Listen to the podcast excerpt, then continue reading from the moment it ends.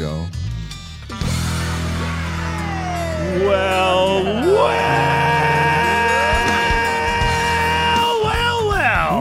a party. Welcome, ladies and gentlemen, to this fine radio program, podcast, and video extravaganza known internationally as Hi, the Mom. world famous Smokin' and Toastin'. Welcome, my friends, to show number 266, where we will talk about the best cigars of 2021, as well as a host of other, uh, I think, uh, quasi interesting topics. Random things, So, yeah. including Nicolas Cage. Yeah. Oh, yeah. Well, anytime you throw Nicolas Cage in, it, it's always a party. I'm only alluding to that because we had a few episodes of way back where we back to back had At Nicolas Nicolas Cage, stuff. Yeah. Yeah. Well, and, and even a photo of him in what looked like pajamas. Uh, so it was pretty was pretty interesting. Uh, welcome to show. It's number, it's number 266, and uh, we are thrilled to be here and thrilled that you guys are on with us. Uh, I have to say a, a huge thanks to Ian for jumping in and doing a sort of a mini show last week. I, I, you know, Man, I'm so I'm so glad that guy showed up to make it easy. yeah, I know it was great. Oh, oh, you're talking about me, yeah. yes, yes, exactly. It was it was the first time in 266 episodes that I missed a show because I was sick. It's absolutely crazy. I know. I, uh, It- it- I've you know I've been out of town a few shows, and usually you would you know line up a, a co-host to do the show with you, and Yeah. and uh, but this one I kind of called you at the last minute, and I said, man, I don't think I'm going to make it. Now my plan, I, I thought I had a plan B, which was for me to do the show over Skype. Like you have done a time or Right, two when you needed to be at home, right, uh, or or at another location. The problem is because of where I was having to spend most of my time, I would have been skyping in from my bathroom, where I would have been seated I mean, you on could have toilet. just put something up behind you and, and worn a, a nice Worn a shirt. nice we shirt, might not yeah. have known. But the amount of times I would have to mute the uh, mic would have been, uh, you know, would have been, yeah, it wouldn't have been great. It wouldn't have been great. Does does Chris have a, a, a blood vessel showing up in his forehead there? Be like, A vein showing up I'm, his I'm forehead? getting, uh, I'm getting notes of. Oh wait, yeah, no, those aren't the notes I was looking for. So, uh, so anyway, thank you for. Uh, So apparently last in. week was just a potty show. It was. It was. you know how, how you say that sounds like a party? That would have been a little bit different. Oh, that it sounds like a been party. Yeah, Sploosh. yeah. So, so thankfully, uh, I'm doing much better, and I'm ready and excited to uh, be a part of the show again. I missed being here. It was like, uh, you know, at the time I was like, I didn't really feel much like doing a show anyway. But uh, as I was getting things ready this week, I was like, I really missed being Yeah, here. see doing what the you get show when you last miss week. one? Yeah. So You know, and I just did a short show last week because I didn't have anything prepared for it. Right, because I called you last minute and said, "Dude, I'm not going to make And it." it- so I want to I want to put this out there. I have a couple friends that I called to see if uh, see if they could come on the show. of and course, that was unfortunately- also very last minute. It was incredibly last minute, and I was already out and about, so I didn't have any beer or whiskey. So I was like, my my list of demands on the friends that I called was, uh, oh, I also need you to bring all the beer. Yeah. Can you show And- up in like 15 whiskey. minutes and bring a whole bunch of booze? Uh, unfortunately, in this real world that we live in, I don't always live in it, but in the real world that most people live in, they have uh, what do you call those things? jobs. Jobs, day Yes, jobs. Yes, that's exactly right. Yeah, I understand and some and people appo- have those. uh, apparently in in you know with 45 minutes to go they can't just be like hey uh, i have to leave my job right now to go get beer and whiskey and do this show Amazingly, that's frowned upon by some employers. I, you know you guys are gonna have to get different jobs yeah, out there yeah, you really are. know. Ian, Ian may need you. You never know when. that's right Uh, well, we will try to make that up to you today because I have brought the beer and the spirits, and today we'll be tasting from Celis Brewery in Austin their Peche.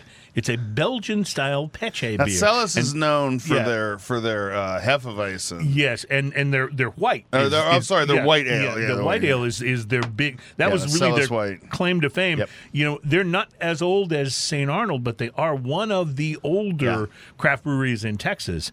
And um, this is their Peche, which is a Belgian style beer, but it is peach Yeah. infused, which is what Peche means. Actually, I think Peche also means evil in like French, but I don't think it's an evil. Uh, Belgian beer. I think it's a, a peach Belgian beer. So we'll be trying that. maybe evil peach And I've been holding on to this one for a while uh, because we had, uh, uh, you know, we had several other things happen that we missed last week. But Bell's Brewery has a new double IPA called Mars. And it's very space looking from the uh, from the label. I think. All right. So I, I know you're a big fan of Bell's. I'm a big I'm fan a of big Bell's. fan of IPA. So we'll see. We'll if, see what happens if there. the twain shall meet. I mean, they kind of they kind of nailed it with their two hearted. I know. So yeah, yeah. They, what are they going to do? I don't know. This is it. Certainly looks different. I can tell you that. So we'll see. And then from Odd Side Ales, an imperial stout called Hazel's Nuts. And you know, I saw that on the show notes and it made me giggle. Yeah, uh, I'm Hazel's just, nuts. Yeah, at least it isn't D's nuts. The potty humor- Although we've had that. The potty humor is strong with these last few episodes. it really is. January is potty humor month for uh, smoking and toasting. yeah, apparently, that's right. Apparently, it's uh, it's arrived, and, and here we are. Um, and then a uh, tequila that I brought in today, the Primera Mano Tequila Añejo, which is uh, spending a moment twirling on Mr. Twirlygig there. Now, if So- you guys if you guys saw Mr. Twirlygig when we started up uh, the show, uh, I don't know if, if uh, some of you are getting in a little late, but Cruz has once again uh, made sure in the in the efforts of safety to clear the neck of the bottle and, and, and break the seal on it. remove that uh, uh, annoying plastic that they put. Yeah, the top. yeah, and the annoying top part of the liquid so Yeah. it doesn't spill anywhere Right, when yeah. you open it. I, I'm, I, you know, I'm all about safety, and these so are I won't get a plastic cut. Right, You know, I don't have to worry about spilling the whiskey. We go above and tequila. beyond the OSHA requirements here. That's pretty amazing. That's pretty amazing, That's yeah. how we do it. Speaking of tequila, I hope our uh, our tequila expert uh, Liliana Rodriguez She's is, already is, on. is I listening. Um, I am proud to announce that we have already confirmed for Liliana to be here for our Cinco de Mayo show, which will be the show just before Cinco de Mayo. And I'm always so excited when she's on the show. Awesome. She's so much fun. Because not only do we drink a lot of tequila, which is great, uh, but she's just she's just a blast. I love having her on the show. Yes. So, uh, so looking forward to Absolutely wonderful. Uh, a lot of interesting things to talk about. I, I did mention the cigar aficionado list of the uh, best cigars of 2021 is Mm-hmm. out, so we'll parse that, see what we think, and uh, um, then we have some other things to uh, to talk about. Uh, Smoke and Tobacco has named Undercrown their cigar of the year, so we'll talk about that a little bit. And then um, there's a New Mexico is proposing an enormous tax hike on cigars. We'll tell you about that. And then cigar prices in general are expected to rise in 2022, even though 2021 was one of the best years ever for premium cigar sales. So I, I don't know. You know, I, I suppose supply chain issues affect everything, and you know, cost of shipping and everything else goes up. So I can I can see why some cigar companies Uh, are. you know, are I mean, our, our our government looks at it and goes, you know, we made actually some money on that very small percentage of Mm-hmm. the uh, income, and uh, since we're busy driving up, you know, national debt, we should tax that very small we should, we should even take more. We should take a small chunk out I'm of that. by pretty sure at this point we pay more in taxes than we do for the cigar, I'm pretty sure we do. Yeah, and It- that especially in some is states. outrageous. Especially in some states, yeah, it's absolutely true. Um, we uh, do want to mention uh, special thanks to our guest from show number two sixty four, Jake Clement from the Texas Whiskey Festival, and you're going to that uh, this year, aren't you? Yes, yes, Yeah, I'll be so there on Friday night. Fun times.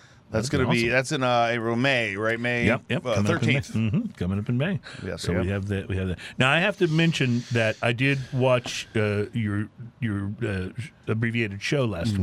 week, and I was immediately jealous. Not only that you were handling the show Because just- of the way I did the well, just well. I fine mean, I nailed me. that well, yeah, well. Oh yes, I know. And and you were handling the show just fine without me. And why do you think I got better and got back? You know, I, I, I, don't, I, I don't need you getting any ideas. Uh, you, know, I, you know, every time Chris Hart tells me that I don't really need that guy and he's holding me back, I, he I does mention that to you a lot, doesn't he? keep thinking, man, maybe Chris is onto something. Well, uh, in addition to uh, you know being jealous of you doing the show on your own, I was also really jealous of the cigar you reviewed. Uh, you know, uh, so that cigar, it's uh, really freaking good. yeah, yeah. I was like, I, I saw the picture of it coming out. I was like, oh no, it's that cigar. I, Really I haven't had one yet, so Yeah. I'm I'm saving up my money so I can buy one because Even like, at that price point, yeah. it got a six. Uh, that's amazing. absolutely That's crazy. just amazing. Well, did you smoke anything interesting this week? You know, uh, it's funny you should ask because I did. I had a feeling. This week I went in and I found something. This is something I haven't had before. This is an Alec and Bradley uh, Kintsugi. Now, this is not Alec Bradley. Okay. It's Alec and Bradley. Right, but it is from the same But it is guys. Alec Bradley. Yeah, right. So But they so just label the, it the story, yeah, the story, the story behind that is uh, the gentleman, and I'm blanking on his name right. Let me see. I think actually, let me see if I have that right here. Uh, the information. So, uh, The guy at uh, Casa that you talked to? uh, hold on, I'm almost there. Mm-hmm. Okay, so um, Alan Rubin's uh, Ah, company gotcha. is called Alec Bradley, and it's named after his two sons, Alec and Bradley. Right. Uh, well, Alec uh, Alec is 28 now, and Bradley is 24 now, and they're making their own cigars, and they're called Alec and Bradley. So they're under Mm-hmm. The Alec Bradley name, but it's Alec and It's kind of a division of, Of Alec. Alec. Yeah. Bradley. Gotcha. Not to be confusing. Well, and this was the Kintsugi. I'll I'll just before you go, I'll tell you I've had this cigar and I found it to be quite good. This is the Kintsugi. I had the Robusto. This is a 5x50. This is a, a Honduran Habano wrapper, uh, Nicaraguan and Honduran binder and filler. Uh, this is made in Honduras. Um, the appearance on this has this large uh, dual Kintsugi purple, white, and gold band. Kintsugi is uh, is uh, what the uh, uh, is it Japanese? I believe It's Japanese. Yes. it's Japanese, and Trying to it's, remember it's the it art of like when for. they when they repair a pot, Right, right, like pottery when they pottery, put the pieces they put back, together. They put the pieces back together, and what they do is they uh, outline it in gold. They, Where the cracks were, they just highlight that in gold before they put uh, the finish over the top. it it actually makes the pottery more valuable than it was and it, before yeah, it and it looks incredibly cool because now you have this this uh, this patchwork with the gold outline. It, it almost looks like um like like a uh, what do you call it? like a stained glass window Mm-hmm. kind of effect. You know how it has the lines in between it and everything. And that's what that's what Kintsugi is. So it's named after that. The um uh it, it has this purple. Uh, uh, purple band on it that says Kintsugi, and then on the around the sides of it, and you'll see in some of the pictures, it has a white area with gold uh, with gold going through it, like a Kintsugi pot would have. Um, the uh, band covers a an easy half of the cigar, like it's an Yeah, it's enormous got- band. Yeah, uh, kind of like the Camacho bands. do. yeah, yeah. it's gigantic. Uh, and uh, the, uh, the the cigar itself had a firm feel, light brown, smooth and leathery to the touch, a little bit oily. Uh, very few veins overall. The pre-light sniff on this, I got uh, classic tobacco, light and fruity kind of notes, and some barnyard going on. On the pre-light draw, I got um, I used a clip. It had a very light draw. Uh, I got sweet, creamy cappuccino, some tea leaf, uh, leather, hints of earth and hay, wood and tea leaf on the lips. It, the the wrapper left this really nice flavor on the lips. Uh, the initial light of this was uh, campfire, wood, white pepper with an underlying sweetness. It's kind of a lot of stuff going on with your initial light. Uh, Considering a lot of Nicaraguan cigars, as opposed to this Honduras cigar, have the Nicaraguan pepper blast, and that's really pretty much what you taste. Well, it's interesting you say that because I was looking back at my notes from when I reviewed this cigar. Yeah. And one of the things I said was uh, uh, most of the time I have to get at least half an inch into a cigar before I can get a feel for what it's going to be like. And the first half inch or so is more like one note, like pepper or cedar. But that was not the case with the Kintsugi. Mm-hmm. Yeah, that, this Yeah. one's complex right out of the Yeah. right out of the uh, gate, so to speak. Mm-hmm. The first third of this, I got coffee and leather. I got this cashew sweetness, kind of underlying oak, toast, and sweet floral notes show up. Wood and light spiciness on the lips. Uh, the retrohale was oak, toast, white pepper. Um, solid ash, perfect burn. As a matter of fact, I tipped the ash on here exactly three times, one for each third of the cigar. Wow, that's pretty cool. It was almost perfect, right? I like that. Uh, the second third of the cigar, lighter flavors uh, uh, recede and earthy bitter chocolate and leather kind of take over. Cinnamon lingers on the tip of the tongue a little bit. Uh, oaky notes turn to cedar and lightly charred toast. White pepper remains true in the background along with cashew sweetness. The retrohale is cedar, chocolate, toast, and white pepper. Solid ash, perfect burn. I never even got. Even ash on me. Oh, nice. the uh, last third of this, I started getting this stone fruit, or like like like right next to the peach pit. You know that kind of bitterness you get. Uh, I got that appearing in there in kind of a pleasant way, alongside with the sweet nutty coffee and chocolate flavors. It was very nice, kind of contrast to it. So uh, that was that was really nice. So even though it had that bitterness show up, it was a good kind of bitter. Uh, toast and pepper are constant throughout. Retrohale is cedar, chocolate, and white pepper solid ash, perfect burn. I paid eight dollars uh, plus tax for this cigar. I give it a solid five. It's worth every penny of eight dollars. It's That's a great. fantastic cigar at that, and that will now become one of my kind of go-to in that price range. Uh, as I really, really enjoyed the complexity of the flavor profile. Looking back at, at my notes on it, one of the things I said was that the cigar tastes expensive. You because of the way the the flavor The complexity. profile is. You Yeah, just yeah. you just feel like you're smoking an expensive It has a good feel in the hand too. It Mm-hmm. has that solid, like well constructed feel in the hand too. Mm-hmm. well, interestingly enough, I also smoked an Alec Bradley this week. Ah, but I had a little bit different experience than yours. So let me tell you about the Alec Bradley American Sun Grown Robusto. That Okay. I smoked. All right, it's uh, it was a nice looking cigar, a little rugged. It was a five by fifty. Uh, it had a mottled looking dark brown wrapper leaf. That's a Nicaraguan sun grown Habano uh, tobacco leaf. Uh, the binder and filler are also all Nicaraguan, and I believe I remember reading about this that they didn't necessarily set out to make a Nicaraguan puro. That's just the blend they wound up That's what they came up with, and yeah. what they came up with. So notes of earth, leather, and rich tobacco on the pre-light. I uh, actually used my cigar scissors on this one to uh, clip and lit it up. Uh, not a big Nicaraguan pepper blast on the uh, first puff, but I could tell it was it was distinctly spicy. It just Right. wasn't that boom of pepper that you know we've come to Right, identify right. as the Norwegian metal band called Nicaraguan, Nicaraguan pepper, pepper blast. blast. Yeah, uh, but uh, I wasn't. which means something totally different in uh, Norwegian, by the way. I think so. Yeah. and it's spelled with like 17 letters yeah, for each and word. I think it's something sexual that it actually means. So, um, the the frustration though about this cigar is I wasn't able to concentrate on the flavors as much because the the cigar almost immediately started to canoe. I'm gonna uh, point out. I'm looking at the picture of that cigar uh, pre-light. Mm-hmm. That's an ugly cigar. Yeah, well, you know, it a little It's- rugged. it's rustic. A little rugged, rustic. Yeah, yeah. Um, well, and and as sometimes can be the case with a cigar that looks like that, um, yeah, it started burning uneven, a really funky burn from the very beginning. It was bad enough that by the first three quarters of an inch, I had to use a lighter to touch it up, and Oh, that wow. did seem to help. But that's awfully early to be pulling out the lighter Right. for a touch up, right? Uh, once the burn started to even out, I definitely got a leathery note from the cigar uh, with a bit of nuttiness and a distinct white pepper on the retrohale. By the second third, I was getting a bit of cedar along with the leather and a little bit of a hint of citrus zest. But even after I tended it with the lighter, the burn took off in a pretty bad run on one side, almost like it was just trying to resist my efforts to get an You just burn. had one side of the cigar racing against Yeah. the other. I touched it up again at about the halfway point. I will mention that even with the uneven burn, the ash was very firm and held on well, despite the wrapper's uh, burn problems. Leather remained the predominant note all the way through. The final third did give me some hints of black coffee, and the citrus note disappeared completely. I finally got some of that Nicaraguan style black pepper in the last 3rd as well. Uh, the American Sun Grown Robusto is not an expensive cigar. It comes in at around six bucks uh, for the Robusto. I'd be tempted to give it a five for the flavors, but not with these burn issues. It's just it was that makes it tough. It was a bit too much, right? Uh, I do get that sun-grown leaves do not burn as consistently and as evenly Mm-hmm. as some other wrappers, so you you will expect maybe uh, a bit of an uneven burn sometimes when you're uh, using a sun-grown uh, wrapper. At least in my experience, that's been the case. But when I had to go back and tend it for a third and a fourth time, I just felt that that, that was a little little too much uh, for a cigar this That's short. that's just construction Yeah. issue at that point. Uh, I did enjoy the flavors, but not enough to make me recommend it given its issues.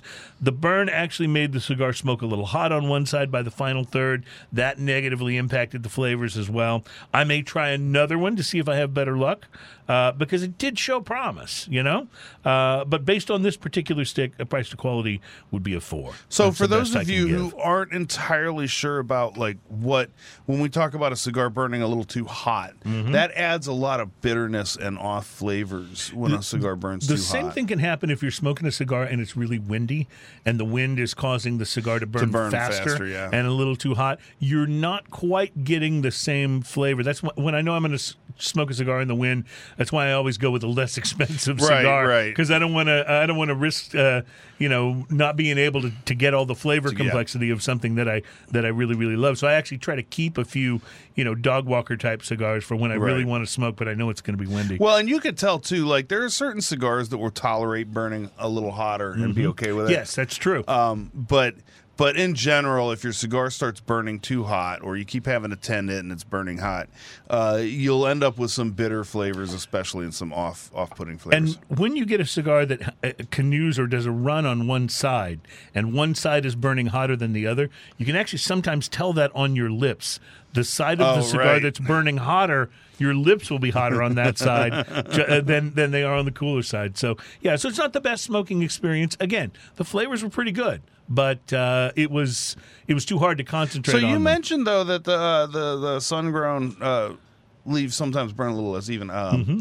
I will tell you uh, when I think of uh, sun grown, I always think of that Ashton VSG. the VSG, and those don't burn crooked are- at all, those do are they? brilliant yeah, but that's but that's a much more expensive That cigar a- than that- this. that is and so they over may be double the price. they may be yeah. using a you know just a a, a more premium uh, Yeah, pick yeah. of a leaf uh, that they use to wrap that in. But uh, yeah, there are certain I've noticed that Corojo wrappers and sun grown wrappers, Mm-hmm. in my opinion, are a little more prone to burn unevenly. Although on a good cigar, they can burn a little uneven and it doesn't impact the flavor and it doesn't require constant touch ups. And that's what I kept hoping Well, for you, with this. Alec Bradley with me is one of those where when I see something new from them, I'll always try it Mm-hmm. Well, because I love the Kintsugi. That's that's a really I hadn't had it before, cigar. and that was fantastic. Yeah, and I will definitely have those. But man, I'm I'm generally like when they come out with something new, I'm always gonna try. it. Might not be my f- flavor profile, but it's always generally a good quality Well- product.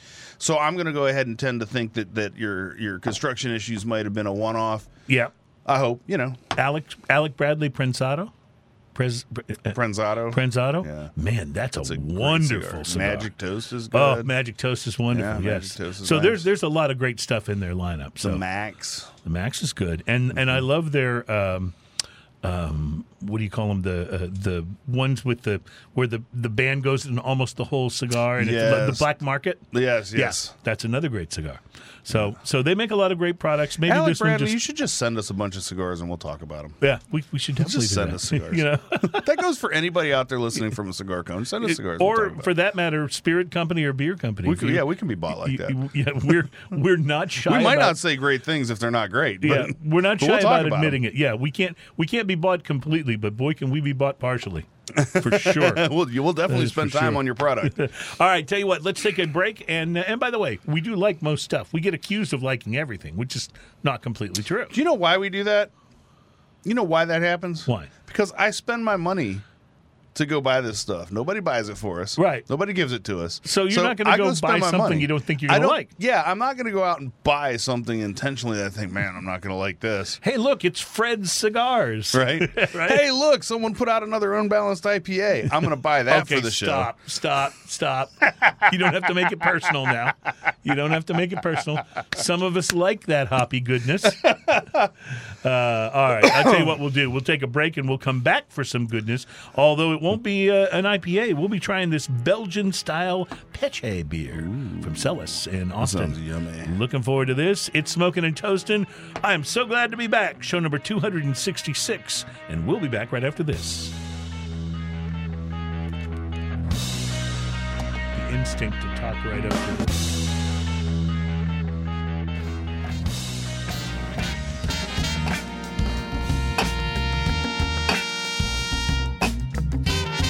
Welcome back. It's Smoking and Toasting. This is the radio program, podcast, and video extravaganza that is all about craft beer, fine spirits, and hand rolled cigars. my Those are name my is favorite things. Cruz. Ian is my uh, my friend and co-host, and it is nice to be back with you in the studio. Seriously, it wasn't the same without me, was it? No, it was definitely different. Thank you for that. definitely different. so there's been so many. Uh, we, we're going to be trying a, a tequila today that I'm really looking forward to see what you think of it. There's so many um, actors, uh, celebrities, comedians, musicians getting into the spirits business these days. So it's almost not a surprise now when you see that that someone else is is entering the space. Is it Nicolas Cage? No, no, it's not quite that good. It's Mark Wahlberg. So, tequila is, in fairness to Mark, it is his go to drink of choice. That's what he likes. So, at least it's not just a slap my name on something deal. Uh, but he says he's invested in a line of tequila called Flecha Azul. That's F L E C H A. Flecha Azul. And it was co founded by Mexican PGA golfer Abraham Ancer and entrepreneur Aaron Marquez. It's funny, Mark Wahlberg says, because when it was first mentioned to me, I said absolutely not. He said, You've got all these other people out there claiming to have gone to Mexico and created tequila and cultivated agave and all this stuff. But they were like, No, no, that's not what this is. We have two amazing guys who are really young and like minded. And Mark Wahlberg said he wound up deciding to invest in them. They uh, partnered during the pandemic. And yes, he did visit their distillery in Jalisco, uh, which has been owned and operated by a local family there since 1840. Wow. So at least this is not some, you know, sort of Johnny come lately, just slap your name on a bottle type thing. He said, I also. I, I want to put my money where my mouth is, and he cut a big check, and got involved with the brand, and utilizing all of his resources and fame and what have you, everything that we have going to tap into and utilize to make the brand as successful as possible. They have a blanco, a reposado, an añejo, a cristalino, and an extra añejo. What is It's a Cristalino? Cristalino is the clear tequila. So they filter it for a clear. So you notice, like, that like was take a- Blanco. uh, well, Blanco can be clear, but Cristalino is gen- generally more aged, which has a tendency to And add filtered color, for clear? and then filtered to, to be clear. And Liliana, you correct me if I'm getting that wrong. Uh, but if you take a look at this, now this is an añejo tequila, and and if you hold up that bottle, you can see, yeah, from the from the barrel aging. That's going to add some color to that, almost a caramel. Yeah, almost looks color. like a like a light whiskey. Yeah, so I'm looking at a uh, at a photo of their five tequilas, and you're right. The blanco is clear, but then there's a little more yellow to the reposado, a little more to the añejo, and then there's the cristalino, which is just like uh, which is just absolutely White. crystal clear. So Yeah. I'll uh, I'll try showing this to the camera from the iPad here and see if you can. Uh, get a good view of that. You got it? Yeah. All right. So you can see the Blanco is on the left, and then the Cristalino is uh, second from the right. So that's the way it. That's the way it looks. Anyway, I, yeah, I didn't even know that was a thing. I just thought Blanco and was you know we've had a Cristalino on the show before. or silver. A lot of people, people Yeah, call right, it. you know. right. And we've had a uh, Cristalino on the show before. Yeah, it's interesting because, like with some tequilas, like if you're not careful like with Jose Cuervo, they actually market their silver as being a step up from the gold. But what you don't know about the gold is they add coloring to the gold. it's not gold because Uh, of its aging. Yeah, yeah. It's uh, there's some. Uh, Liliana confirmed you were right. Cruz uh, Crystal Cristalino um, is an añejo that goes through a filtration process. Okay. Does it change the flavor that much? Now, uh, in my experience, and again, this would be a great question for Liliana, and we'll ask her about this again when we have her on the show. In my experience, I have found the Cristalinos to not have as much of the. Um, you know the vanilla and the oaky uh, flavors of um, of an, a lot of other añejos, but then again, that might just be the ones I tried because I've only had a handful of them. So there could be some Cristalinos out there that are. I found the Cristalinos to be more agave forward and a little less with the you know the caramel and the vanilla. So if you're filtering out that color, you have to think that uh, maybe maybe some of the flavor has to be filtered with it, you or that it would change it in some way. It has to Yeah. sort of because you're taking stuff out of it. Well, that, I will tell you, the last Cristalino I had was very good. Yeah, although, I mean that doesn't necessarily mean it's going to be bad. It just means that, that like there's got to be a certain portion of the the flavor molecules, if you will, Well, that I will get say. I'll, I'll just go ahead and say this now. Mark Wahlberg, if you're listening, please feel free to come on the show at any time. We'll bump an, a you know less important guest like Chris Hart or somebody that we might have Yes, scheduled yes. at that time, uh, and and uh, be happy to be happy to bring you on to talk about your tequila. We'll we'll do the whole show on your tequila if you want to come That'd on. be fantastic. Yeah. I'm waiting for long- I'm waiting for Chris to call in that uh, supreme irony. He goes, you know, guys, I had Mark Wahlberg on Yeah, oh, you week. know he, you know he did, you know he did. My only, my only requirement, Mark, I'll let you do the whole show, but you've got to sing at least one line of "It's such a good vibration." I think no Mark, one's no one's probably ever told him that. Mark would probably prefer to forget Marky Mark and the Funky Bunch, Marky but uh, Mark it and the existed. Funky Bunch. It existed. I'm just saying. It's a thing. It's a thing. Um, Ian, let's taste some beer. I'm I'm ready for some. Uh, you know, I don't know, peche. Cruz. Uh, I'm not really feeling beer. Well, that was hard to say. You're so full of it. that was difficult. It really was, wasn't it? Uh, yeah. There, there are times maybe when you're not feeling like having a beer. But I don't know what those times are. Yeah, I fill that void with whiskey. Yeah. Okay. Good to know. good. When I come know. across, you know that. Uh, this beer is from uh, Celis Brewery in Austin, one of the older breweries in Texas. Uh, St. Arnold is the oldest craft Was brewery. Celis uh, down for a while? Were they? have not they been sure. constant? I kind of think It like they feels like- disappeared for a while and then it feels back. like when the craft brewing explosion kind of happened um, that they didn't really they weren't really coming out with anything. So they might have been uh, they may have changed ownership. They may have uh, you know just kind of sat by and bided their time. But uh, any way you look at it they are now getting more active and we're seeing more releases coming from You ever um you ever been on a road trip and you always got to stop and have like some road trip candy, right? Sure yeah. My wife loves gummies and she's gotten those little peach gummies. oh i don't know i don't know if i've had peach gummies They're they're oddly good. Yeah? This smells like those peach gummies. Well, I was going to say, it kind of reminds me of the smell of an unpeeled peach. yeah, it doesn't smell like beer. Right? No, it definitely doesn't. It, but if you take a peach, peach, maybe you're going to like slice it up, uh, and and but you haven't cut into it yet. It smells a lot like what the You outer skin of that almost- taste uh, smells like. I mean, you could. Oh, there's a there's a peach. There's an underlying fruity, and there's a little something else that. It, but I wouldn't. If you gave this to me and didn't tell me it was beer, and just to smell it, I don't know that I'd pick up that it was beer. Well, now tell me what you get when you taste it. All right. So that was just the first initial sip, Mm-hmm. and it is sweet and peachy. It is very peachy. It Peche. is incredible. Yeah, peche. Peche. Uh, peche, peche, peach. Um, it is. It is all those things. It is really sweet, but there's this interesting, like it's like the bubbles in it, the uh, carbonation in it is is like concentrated right on the center of the tongue and dances around and makes it kind of fun. I, I'm gonna I'm gonna just say this. This is the best peach beer I've ever tasted. It's got just enough beer on the finish to not come across like a uh, you know like a citrusy IPA. It doesn't come across as hoppy. It's just a uh, a sort of a solid peach. Um, does it even say what kind? I'm not sure that I like is? it, but I can't stop drinking it. It Well. this to me comes across like uh like a good mimosa. Does that make sense? Yeah. Says uh, Celis Peche was first brewed by the Belgian brewmaster uh, Pierre Celis in 2002 to 2008.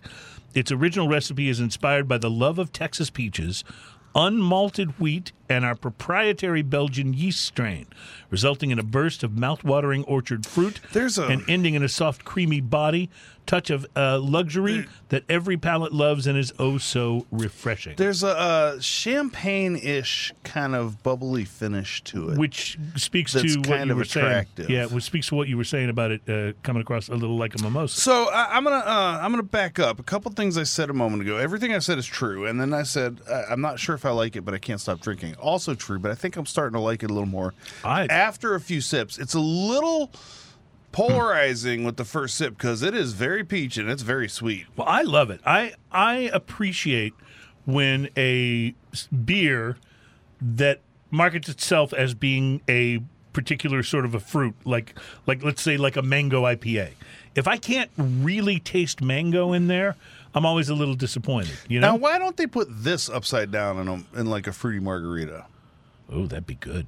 Can you imagine? Like how this Instead of a this would be amazing. Cheap instead of a cheap crappy beer. yes, Yeah. Yeah. like it would actually be kind of amazing. I, I agree because a peach margarita can be delicious. Yeah, imagine this Hmm. in there. Um, this is you know, the more I drink it, the more I like it. Mm-hmm. I, it just and I can't stop drinking it, so it does an interesting thing. Yeah, I'm kind of it kind of it, the Doritos effect is definitely They happening. managed to somehow capture too, and this is the second time it showed up today in our conversation. But that that that little bit of bitterness next to the peach pit, mm-hmm. right? right. It's Uh, not it's not just this sort of it's not like a peach punch at all. It's not a peach flavor, Right. It tastes like a It peach. tastes like a peach, Yeah. right? And and if you think about it, well, just like I was saying from the uh, from the nose, is a lot like the smell of a peach before you even cut into Yeah. it. You know, Because peaches have that bitter. Like the closer you get to the pit, the bitter, more bitter that meat becomes, and uh, and it has just some of that. So it really comes across authentic. The You more know- I drink this, the more I like it. You know what I think I'm going to do? After the show, I'm going to stop and I'm going to buy a six pack of this at Specs. And then I'm going to move into the country and eat me a lot of peaches. You're gonna move into the country Yeah. And eat me a lot of peaches. eat a lot of peaches. Yeah. You know, peaches come from a can. they were put there by a man, of course, but uh, you know. Uh, I, and I, to to everyone who is young enough to not know To all what you that '90s reference is, kids, Generation X knows what you're talking I, about. I apologize, uh, and and please don't go look up the band, the Presidents of the United States of America, because that's who did that song "Peaches." Don't go look them up thinking that they are a true representative of '90s rock music, because they're not. Well, yeah, but in a way, they kind of are. Mm-hmm. Like they're a true representative of things that happened in the '90s. That's like saying Justin Bieber is a true representative. But representative. then again, of things so is Fiona Apple. You know what I mean? Yeah, but but that first Fiona Apple album, Apparently, her last one's pretty good. I haven't listened to it yet. Apparently, have you I've- heard it? I, yes, and it's hard to listen to. Is it I. I read all of the critic reviews about how wonderful it was, and I kind of get it. But you ever like, you ever like pick up a book that's supposed to be like an author's finest work, and you don't enjoy reading it?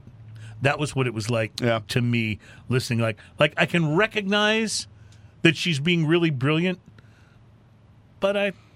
But you're not I'll- enjoying it? I think I'll go put her first album on again. You know, it's Yeah. it's that kind of it's that kind of thing. Um, but that's just me. I mean, I recognize you know how brilliant it was, and and you know I'm that way with Kanye. Like everybody talks about what a genius he is, right? And I recognize, especially in some of his earlier stuff, he's pretty groundbreaking. 808s and Heartbreaks is is probably the pinnacle of But I have a hard time getting through the album. yeah. You know, Uh, it's again probably just me, but you know, I like some pretty crappy stuff. So there's no accounting for taste, is what I'm trying to say. Uh, uh, but I will say uh, though there is a lot of accounting for taste with this beer. I like it very much, and this will become something that I buy. Yeah, this on the regular. this I wasn't sure at the very beginning of my uh my uh taste adventure with it, but uh the more I drink it, the more I like so it. I'm just curious. We poured some for Adam. Adam, what was your take on the uh, Peche? Did you like it? I think it's a little sickly sweet. See, I uh, that's interesting because I That's didn't what I got with my I didn't first sip. Get sickly sweet from it. That's what I got with my first sip. But after the subsequent sips, once I once I shocked my palate with that sweet, and then I had a few more sips, actually, the more I liked it. Mm-hmm. It has a little bit of that mouth watering. You know, uh, you remember that sports gum that you get that would make your mouth water? Oh, yes, I it know It has a you're little bit of that going I on. remember the, what squirt? Gator that gum or Gator squirt gum, Yeah. yeah. you know what I'm talking Man, about. well, you want to talk about a, a dated reference there? How long's it been since that was on the market? I think they still have that at Academy or right. something like it. So here's what I would recommend. Uh, go to uh, Specs or HEB or your favorite place where they will let you do like a mixed uh, six pack and get at least one can of this. Try it because I I think you're gonna like it. I got to be honest with you. This right here, now that I've had a little bit more of it, um, if I was going somewhere where everyone was sitting around having uh, uh, mimosas or uh, what's the other like morning Uh, brunch, uh, Bellinis. Yeah, those kind of things, Mm-hmm. a can of this would take the exact same place. Let me let me uh, go you one more. It's small bubbles. It's it's you're around fruity. some you're around some people It's got a little champagne-y kind of finish. you're around some people drinking hard seltzers. This would kick any hard seltzer's ass immediately. oh yeah. There's no no competition. You know it doesn't have And nasty still- aftertaste. Yeah, exactly. And it's still like light and fruity. You know? There are a few hard seltzers out there I've found that don't have nasty aftertaste. That Topo are actually Chico. palatable. Yeah. Topo Chico, um, um, Eureka Heights makes one. Mm-hmm. Um, And and I noticed that Bud Light seltzer has now come up with Bud Light seltzer something else. It's like they've literally watered down their name like selling- three times. they're selling the color of it. It's bold and bright. I saw that on a billboard. They, they're not serious? selling the seltzer. They're just selling how boldly colored it is. First of all, Bud Light sucks. Why would you want to try that for your seltzer? I know it's just a brand name slapped on there, But why would that be where you'd go expecting to get quality, right? Because they don't make quality beer. Rice seltzer. Why would exactly? I'm I'm still waiting for ma- them to make the what was it Bud Bud Light Lime Hard Seltzer, The- Right. The, the, seltzer of all floor What wax about- professionals everywhere. What about Michelada Oh my God! Uh, hard oh, oh, seltzer. oh, that's just wrong. That's wrong on or so Clamato? They had a Clamato in a can. yeah, yeah. I, I'm going to try to stay away from Clama, uh, Clamata. Thank you very much. Clamato that, in a can. That, that sounds too. That sounds too contagious. Uh, so, all right, let's uh, let's take a break, and we will be back. We got a lot to do on the show today. We have more to uh, more to taste, of course, and I'm really excited to get you to taste this new uh, Bell's IPA and see if uh, Bell's can Let's do it. Have you it over one more. Uh, no, I have not. All right. I've been saving this for the show, so I'm excited. And I am uh, also uh, going to be excited to get into this list from Cigar Aficionado of the best cigars of the year for 2021. Sweet. So we'll start that when we come back.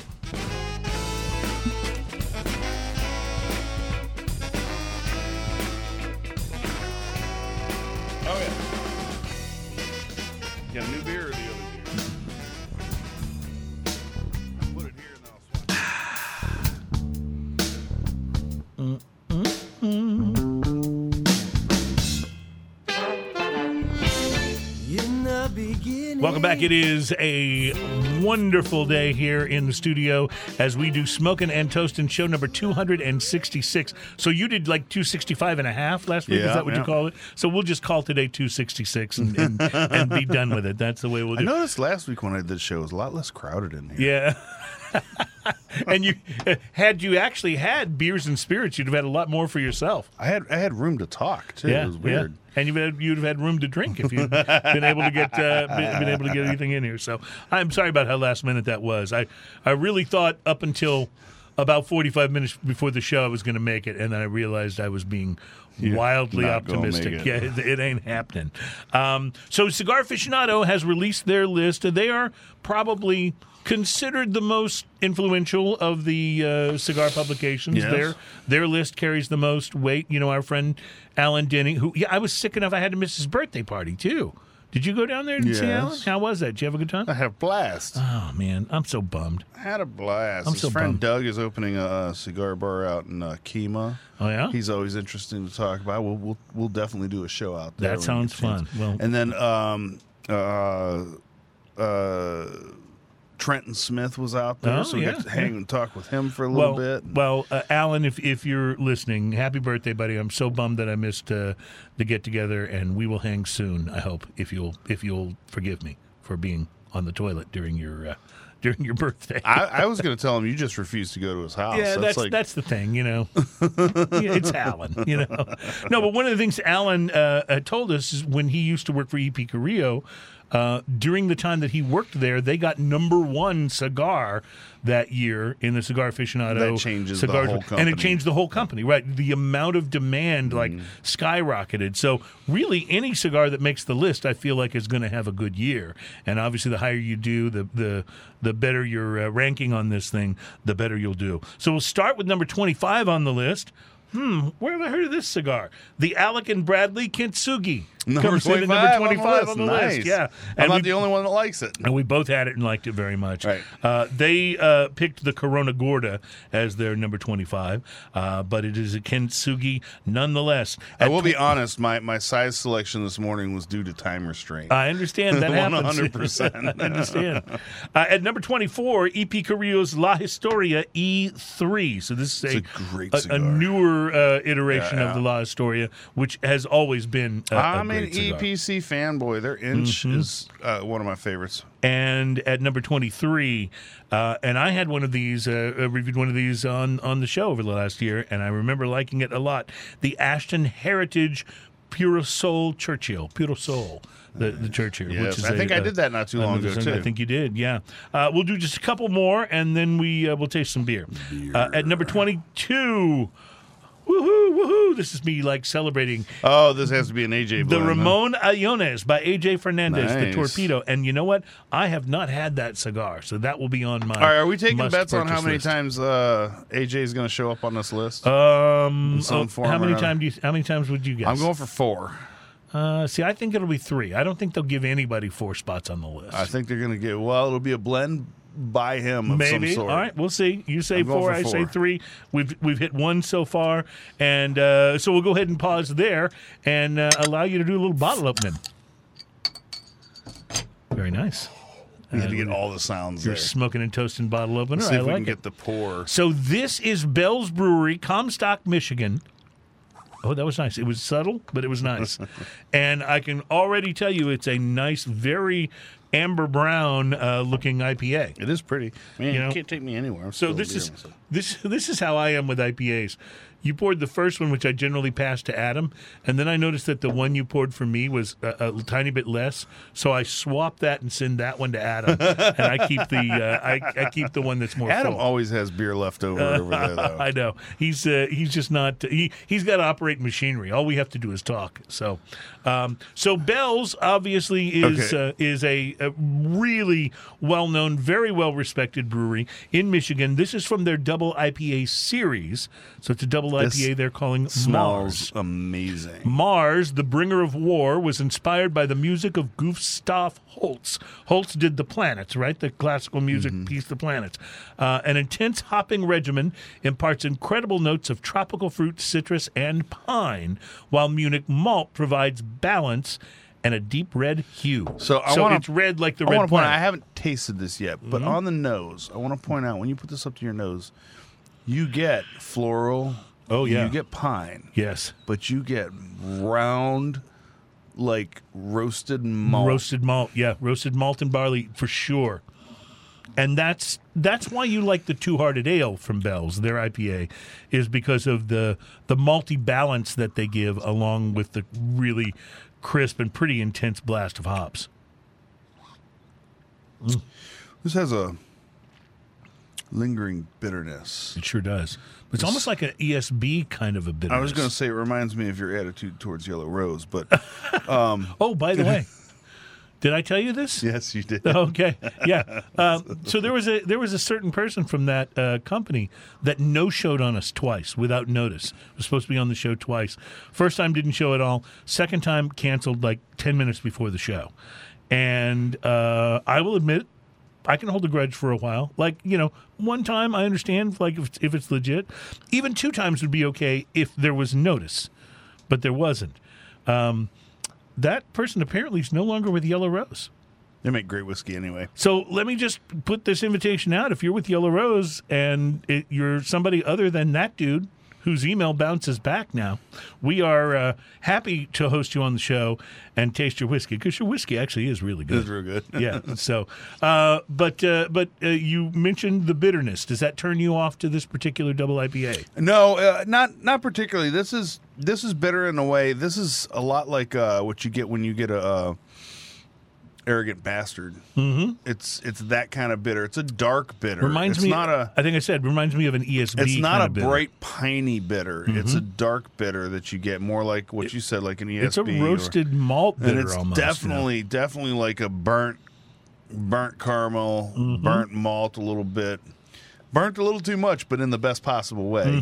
Mm-hmm, You know, like like burnt in the way where like you wouldn't want the top of your pie to be that way, but you want that one little edge. Yeah, I know exactly what you're talking about. Well, it's the whole concept behind a, uh, Or a the creme top of your brulee. casserole, you know, or It's, whatever. it's the whole concept behind like a creme brulee, right? Like it's that little bit of burnt on top that really gives it the flavor.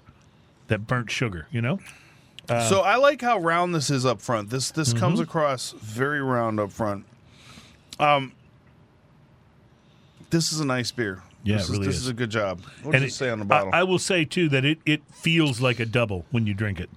It it doesn't feel like a definitely does. a- Yeah, I a- a single. Does it say how how uh, how high the ABV is? That's what I was looking for. They might you know, HEB. I- Oh, to 10.1. Good Oh, job, sir. my goodness. It doesn't actually drink 10.1. no, but it does feel big. I will say that. It does. It does. It's viscous. It's actually I more viscous it than for. it looks. I would guess it for an eight, eight and a half, probably.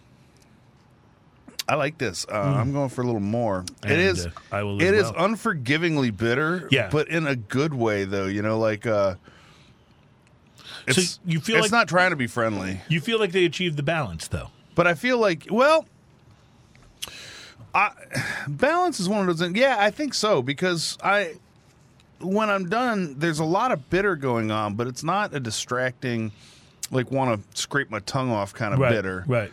Like some IPAs will give me. This is this is a lot friendlier, and it's it's it's just got a.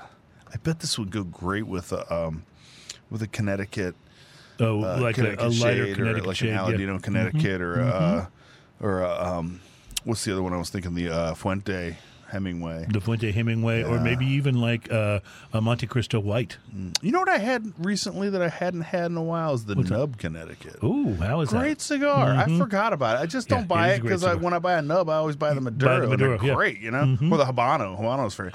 Well- but but I got one in a mix pack, and uh, and I forgot how good that thing is. Yeah, it's mm-hmm. fantastic. I'll just mention being exceedingly proud of myself because this has been in my beer fridge for about a month. Oh. And I really wanted to bring it on the show, but didn't have the opportunity. The fact that it arrived intact with a cap still on it uh, today, I think says something about my self control. Because I've been to- wanting to try this. I have to be honest. This would be a very dangerous beer for me because poured into a glass, I think this would go down so smooth that that glass would last, and, and the time would be counted in very few minutes, And then you'd have another one. and it'd be ten percent. Yeah, yeah, exactly.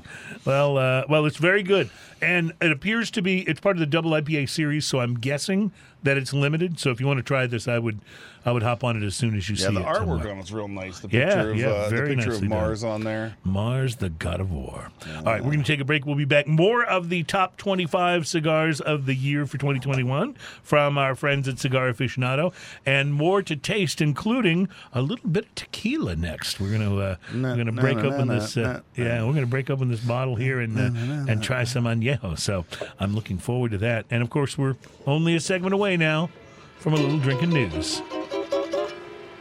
We'll be right back.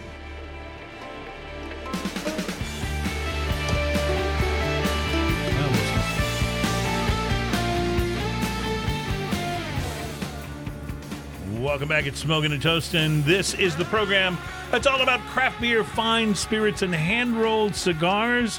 Uh, it's show number 266. And as of yet, even with you doing, you know, the uh, the partial show last week, no one has stepped in and tried to stop us. That's madness, isn't They haven't been able to. Amazing. I mean, I got no resistance last week whatsoever. That's good. That's good to know. I thought it was good, but I, I enjoyed watching the show. I thought your drinking news was I have awesome. to tell you, it's it's funny because you know when we started this show, I had exactly zero experience doing anything like this. I've I'd done a few interviews from being in a band yeah, and things you've been a musician, so you've been on the mic, right? Uh, yes, and I'm not exactly what you call shy on a microphone. Right. Uh, you know, being doing live shows and singing and whatnot like that. But at the same time, getting up here and just talking and being interesting, Mm-hmm. uh, while I have the second half of that going on all the time, just getting up here and talking onto a mic is a little weird. It, it's it, and it, It I think takes it's, a skill that I did not have at first. and I will tell you from you know having a career on the microphone and radio, it's a lot weirder when it's just you. yeah, If you get somebody to talk to, you know you can talk to that person, right? But if you're only talking to the people on the other side of the camera or the other side of the stream or or, you, or you the have to assume a lot of responses. Yeah. Oh, I yeah. also had I also had Adam there, and he chimed in a few times to uh, Which is- yeah. to help uh, bolster it. It was a lot of fun, though. Be honest with you, it's a lot of fun, and uh, I could not. I could not have even gone that far with it. Uh, I thought it was. I thought it was good. know, four years ago. I'm, I'm thinking Like- of taking more vacations. well, exactly. Thought you did great. You're gonna have to talk about a pay raise. Yeah, yeah. You're not the first one to ask. Adam's increased, uh, uh, uh, you know, time on the show. He's uh, he's over here going, "Hey, I got no beer and no liquor last That's week." That's your son-in-law, though. He's Yeah, like, he's yeah. like, either I get a raise or I'm gonna be at your house for dinner more often. oh, there's always that. So, and he's always welcome. Uh, Cigar aficionados list of the top 25. Kintsugi came in at number 25. The EP Carrillo La Historia E3 at 24. Ashton's Heritage Puro Sol Churchill at 23. At 22 was the Ramon Allones by AJ Fernandez Torpedo. And I've had the Ramon Allones by AJ, but I have not had that torpedo. No, I haven't that, had that showed up. So I'm, I'm excited to try that.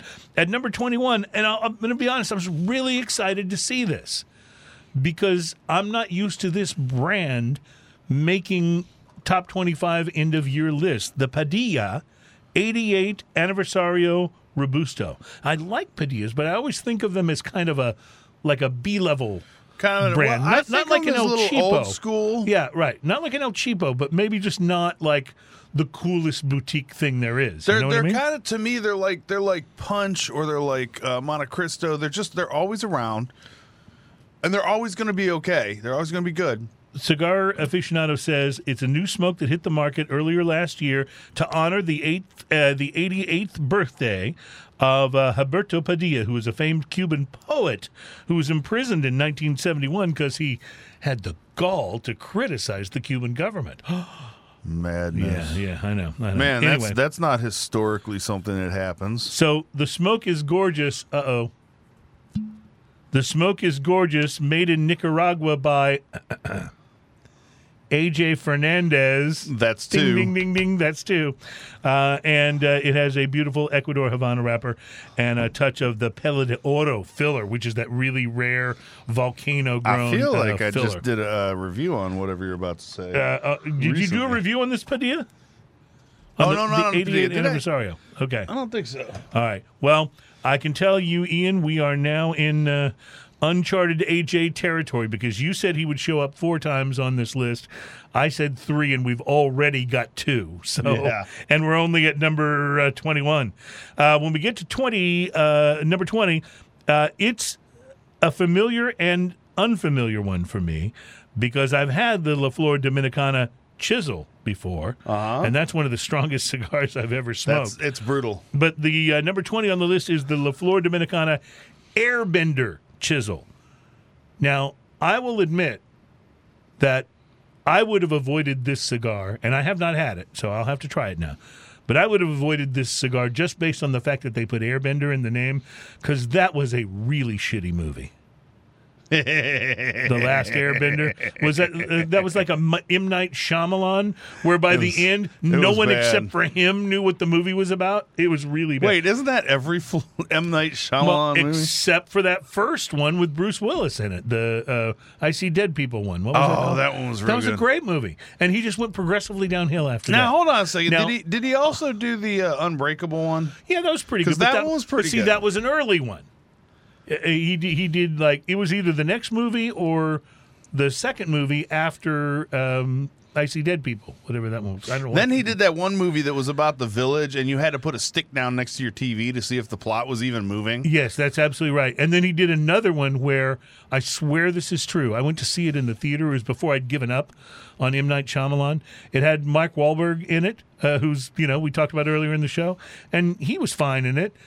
But you could actually see boom mics coming down to record the dialogue to the and it was so obvious that the only thing I could figure is that he was doing it on purpose that it was like and then I spent the whole movie thinking what is he trying to say like what is the what is the meaning of the visible boom mic uh, other than that the movie was terrible so Life is a maybe that was maybe that was the only thing entertaining about Well, hey, movie. if the production was bad, at least the movie was bad too. And I will say this, by the way. Apparently, there's a series on Netflix, an animated series called The Last Airbender. That's really, That's really, really good. Yes, yes, yes, So I have not yeah. seen that, but I will mention that. Anyway, the La Flor Dominicana Airbender Chisel, uh, a ten dollar and twenty cent cigar uh, from Litto Gomez, the uh, master blender for La Flor Dominicana.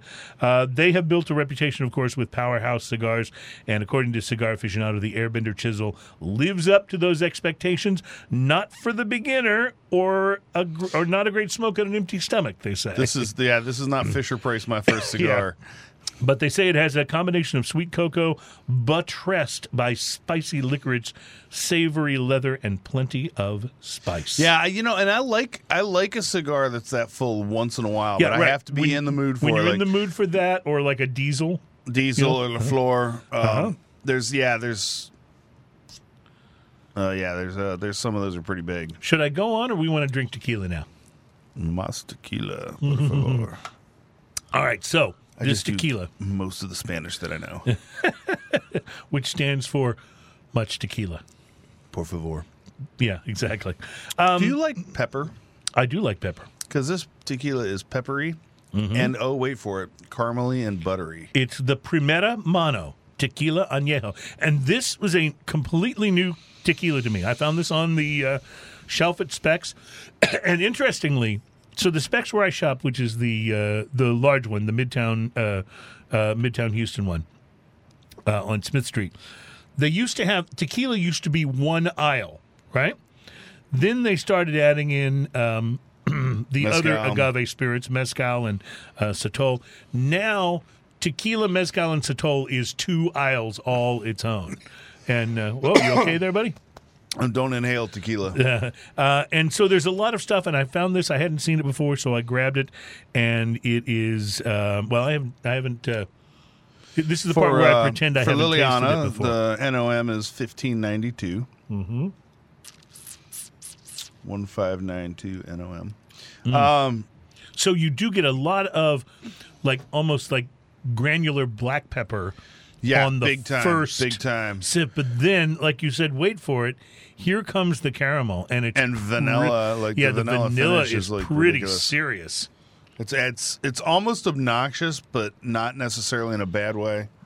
So it the way it starts reminds me of Hornitos Añejo, which is a good Very tequila, peppery, yeah. but only if you like pepper, right? Yeah. And pepper's kind of its only real note. I mean, there's Right. some agave and and and a little bit of maple. Well. Hornitos is not what I'd call a complex tequila. It- a, no, and even their añejo is Right. is. I mean, it's pretty pepper forward. So this starts like that, but then it kind of that pepper kind of dissolves into a uh, a really sort of a tasty um, it's mix of vanilla and maple and caramel. Oh, the maple, I missed that. Yeah, the caramel and the buttery, Mm. the butteriness, like that Mm-hmm. happens right as you swallow. There's this buttery, buttery, butteriness, I will, and then when you swallow, you get, you get this caramel finish. And if you sit for just a minute longer and let that not caramel but uh, a vanilla finish, if you sit for just a little bit longer past that, Mm-hmm. The pepper you comes end back? up no, you end up with the, the the tequila hug, but you also end up with this mineral water, this Oh, very right, hard minerality, mineral yes. water kind of feel going on. That's uh, that's kind of pleasant too. what I find interesting about it is that it's got more heat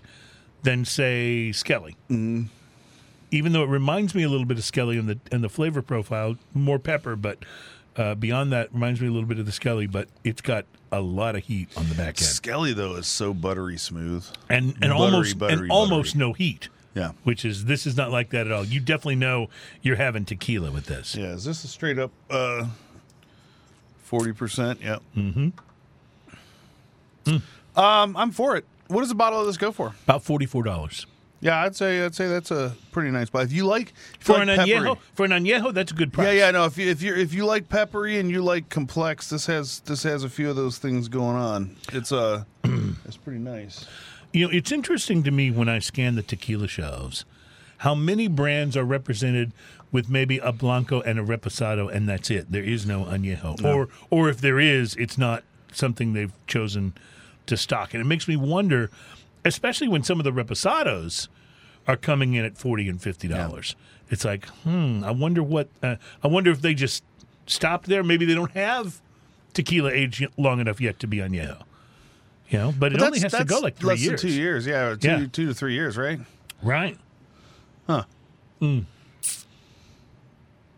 As you would say, Ian, I'm for it. This is I'm a, for it. It's, a, it's good. I will good tell you though, uh, you know, most of the time, a tequila and cigar pairing is pretty much a no brainer. But this Yep. would beat up almost any cigar. You'd have to have something that doesn't interfere with the pepper in this.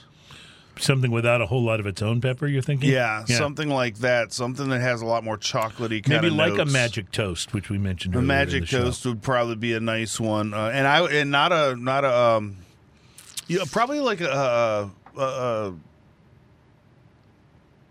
what's the uh, one I'm blanking on uh, Flor Dominicana, the, Mm-hmm. uh, the the the Ligero leaf. That's not real peppery, but is a big chocolate bomb, and also a big flavor would have to stand up to this. Mm-hmm. Right. There's a Right. You couldn't go too mellow with it, or the tequila would just obliterate. it. no. If you were smoking almost any Connecticut with this, it would just bury it. It Mm-hmm. would just taste Agreed. tastes like you know burnt tobacco and not have a lot of character. Pretty darn good though. It is good though. It's interesting. I bet though. Getting a little chocolate now. I bet this makes a great mixer. Oh, see. And I don't mean that in in a bad way. I mean Yeah. like if you do a tequila something that where the tequila can shine through, I think this would add a lot of interest to whatever. I need to learn how to make a tequila sunrise. That's a pretty complicated drink, I think. We should have. You know what we should do is we should have. You know, Peter Clifton uh, is going to come drinks. on the show. I, I, I wonder if they would make us a tequila sunrise. I, I just love to see how one is made. You know. If you do that, I'll learn it on ukulele. Oh yeah, that would be fun. We have our own tequila sunrise uh, song. Uh, you know, It'll be a tequila sunrise serenade. Speaking of. I, I did while uh, while I was Sweet- sweet recovering from serenade, sir. um, while I was recovering from uh, not feeling good, I decided to try to learn another cocktail. So I'm really good at martinis. Mm-hmm. I've got the margarita down, right? And I've made a few other things that I've thought were pretty good, but I really wanted to learn how to do a really good mojito. Dude, I think I nailed it. Ah. Uh, according to my wife, at least, who is not the type You put to on say. your muddling pants and yeah, got to that's it. huh? right. She's not the type to say if it wasn't good. Uh, she said I nailed it, so I'm pretty excited. I used a uh, a white Flor de Cana uh, three year rum, and I muddled that mint and lime like crazy, and uh, used a little uh, club soda. I'm going to try it with Topo Chico too, and see how that works. But uh, yeah, I, I I I was pretty That's pleased. You know, Flor de Cana, it's funny you mentioned them. If I want basic, really good rum, Mm-hmm. I am all about Flor de Cana. That's pretty much where I go. Well, And if I want a rum that just has its own interest, I'm always Plantation. Mm-hmm. See, plantation. Plantation is the rum we're never without at my house. Ever since I got to taste the uh, Isle of Fiji rum on the show, you got you had to wait a while for when that, didn't uh, you? when Greg brought it on the show, when Docs brought it on the show, hey, speaking of Docs, Docs reached out to us, and we're lining him up for a future show because guess what they've got at Plantation? A new rum from Australia. I saw an ad for that. I'm very excited about being able to sample that with I Docs. saw an ad for that, And I'm also- not sure what to think about that, but I'm excited. I'm also completely curious because every time Docs comes on the show, his hair has changed. So I'm interested to see what sort of hairstyle he's. Man, I went to his. Christmas party, which was an absolute blast, by the way. Yeah. But I could tell his house from like uh, from the light pollution in the air. I mean, that guy was trying to sag the whole neighborhood. That is so Docs. Like all you know- his all his neighbors, their lights and stuff had to be had to be, flickering to because be a little a little dim. when, when he turns on his Christmas lights, the whole neighborhood's like. They're watching TV and the screen kind of starts to flicker. Like, damn that Docs. Oh, I love it. I love it. You know, and he's a big Disney file too. Oh yeah, you should He's- see. You should have seen his yard. way, Way into the Disney thing. All right. Well, Docs, Yeah, we love you, and Yeah. you know you're welcome on the show anytime. But we're very excited. Yeah, I sat out with some uh, of his friends rum. on the uh, patio uh, as as him and his wife are so fun. They're fantastic hosts. But I sat out there and had cigars and beers, and we had a good old time. That's awesome. That's awesome. I uh, did not get the invitation because apparently it was on Facebook and I didn't see it. Yeah, I've been trying. Yeah, the, the whole Facebook thing, other than doing the show on there, it just gets so political sometimes. I just don't want to engage. You know what I Oh, mean? see, I just don't engage. Yeah. But you still found out about the party. Yeah, well, people send me invitations, it shows up on my feed. Oh, okay. See, now I, got- I got to It sends me a thing saying so and so invited you, I got to. I got to start looking at my notifications. and. I pretty much ignore most other Yeah. things. I know because I've invited So you to if someone of stuff. responds to me, if someone sends me a link or or uh, uh, tags me in something, I'll usually go on there and check that out. But The last notification I got was so and so wants to argue with you about politics, and I was just like, no, I'm not interested. Yeah, I don't play that game. Yeah, not going there. All right, I tell you where I am going though. I'm going back for some more of this tequila. This is quite delicious. We will uh, sip a little more of this, and when we come back, we're going to uh, finish. Uh, the list of cigar aficionado cigars, and we're going to do a little thing on the program that we like to do called drinking news. And, Ah. and see, I, I surprised you there because you had the bottle of tequila in your hand, so you didn't. Uh, So I didn't get you, to have you my, didn't uh, get to do your little uh, musical tease, but uh, uh, feel free as we go out to uh, the break if you want to, you know, pick it up and do a little musical tease for drinking news. Little musical teaser drinking. You ready? By the way, I didn't tell you the drinking news uh, teaser headline today. It's don't have a cow, man. We'll be right back to explain on smoking and toasting. That sounds pretty good on the ukulele, you know.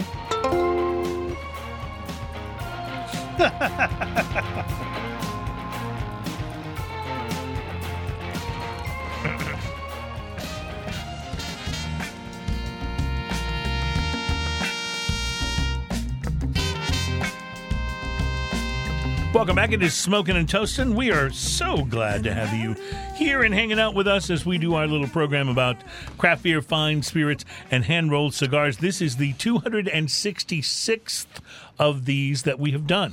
That is at least halfway to 300 now. I'm pretty excited about the whole What thing. What do you think uh, our 300th episode is going to look like? I don't know, man. I'm just hoping this we get past all this crazy, uh, you know, COVID stuff to the place where we can congregate and hang. Yeah, because if we have to set up a 300th episode with all of our past uh, uh, guests on the show, and they have to be six feet apart from each other, yeah, that's gonna. We have to do that in a stadium somewhere. Adam, you are going to be running around. it should be fun though. However we do it, That's a lot of cameras. It should be fun. And speaking of fun, ladies and gentlemen, we now present our most popular segment here on Smoking and Toasting. It's a little something we like to call Drinking news, drinking news. Now it's time for drinking news, drinking news, drinking news. Now it's time for drinking news. A Florida man with one arm said he had a gator for a pet. When asked about his absent arm, he said, uh, I had to take my gator to the vet. drinking news, drinking news. Now it's time for drinking news. Cheers, y'all. Uh, Drinking News, ladies and gentlemen, is the uh, segment on the program where we bring you a story that is sometimes, uh, occasionally, about drinking, but is always, for sure, best consumed, best listened to when you've been drinking. And we have, since Ian poured more tequila. Mm, cheers, so y'all. cheers to you, my friend. Uh, we love the uh, we love the stories for Drinking News that start out by uh, using the three words "a Florida man," but that's not that's not the case That for is today. that, but you know, that's like saying it was it was made by uh, Alec Bradley. It's just you know already yeah, that they're, you're going to enjoy it. goodness is going to ensue. Yeah. yeah. Today we start out though with a Turkish man, a Turkish farmer to be specific, uh, has come up. He's come up with a new way to produce more milk from his cows. Oh, uh, Is squeeze it- harder. Izet Kosak, the Turkish farmer, who I'm probably mangling his name and for which I apologize. It's K O C A K, Kosak. Izet Kosak, the Turkish farmer, has managed to increase the milk output of two of his cows from 22 liters to 27 liters per day. That's pretty substantial. That's a five liter increase. That's quite a bit for, you know, a particular cow. And he did this after reading a study that suggested that cows inside a barn produce less milk than those in an outdoor environment. Which oh. kind of makes sense, right? Okay. So while Cows got to be free. while weather and other factors make keeping the cows inside the barn a necessity, Kosak seems to have found a way to successfully game the system. He's outfitted two of his cows with virtual reality goggles to show them images of the great outdoors while they happily munch on hay and produce milk during their time in the barn. They are watching a green pasture and it gives them an emotional boost, he said. They're less stressed. To make the imagery work, IT specialists needed to tweak the color palette in the software to make it suitable for the animal's unique vision because cows can't see red or green. They are only able to perceive dull shades of yellow and blue. Kosak had tried using classical music to soothe his cows, but apparently nothing has worked as well as the VR goggles, and he plans to purchase 10 more pairs for his other cattle. Now, that's mildly funny, but the picture is worth a I thousand got to words. see the picture. Is is that picture up, Adam? Yeah, I think. if- if okay, that's that's that's a cow with VR goggles on. I can't explain to you why that is funny. You just have to see the image. So if you're just listening to the audio of this, Josh, uh, you will want to go to the YouTube uh, feed of this show just so you can see the photo of the cow with the VR Um. I. Okay, how much does it cost for one of those VR goggles? you Not sure, uh, but but it can't be too much because Kosak says he plans to purchase ten more pair for his other cat. Uh, for his So other apparently, but but you know, going outside in the grass, like they can't just. but in the winter in Turkey, you can't do that. Oh, I right? suppose there's that. Social media has dubbed the experiment the Matrix for cows, which makes me wonder how can the cows. So- wait, wait a second. How can the cows take the red pill or eat the red hay if they can't see the color red? I'm just asking. You you, you don't let them eat the red hay. They got they got to take the blue hay. And reporting from inside the bovine matrix, my name is Cruz, and that, Oh, hold, hold, hold on before you're done. yeah. There's a there's a video game I play. It's called Diablo.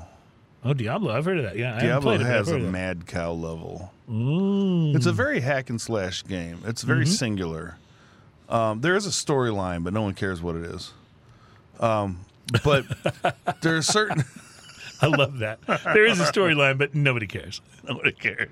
You go kill stuff. Yeah. And when you're done killing that stuff, you go kill more stuff. And every once in a while, there's a portal. Yeah. And I'm not joking about this. There's a mad cow level.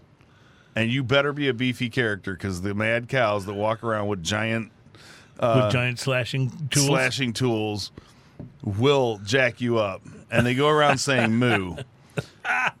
Uh, this just makes me think of the mad cow I'm level. trying to remember there was an old video game like several game generations ago that I played where aliens came and abducted cows and you had to like save the cows, keep them from being abducted by aliens. It was a really goofy game, but it was a lot of fun. I can't remember the name of it now. uh, but some somebody will know because I can't be the only one that played that game. and that is Uh, reporting from inside the bovine matrix. My name is Cruz, and that's your. drinking news, drinking news. That's our time for drinking news. Cheers, y'all. I missed doing drinking news last week, but you had a good one.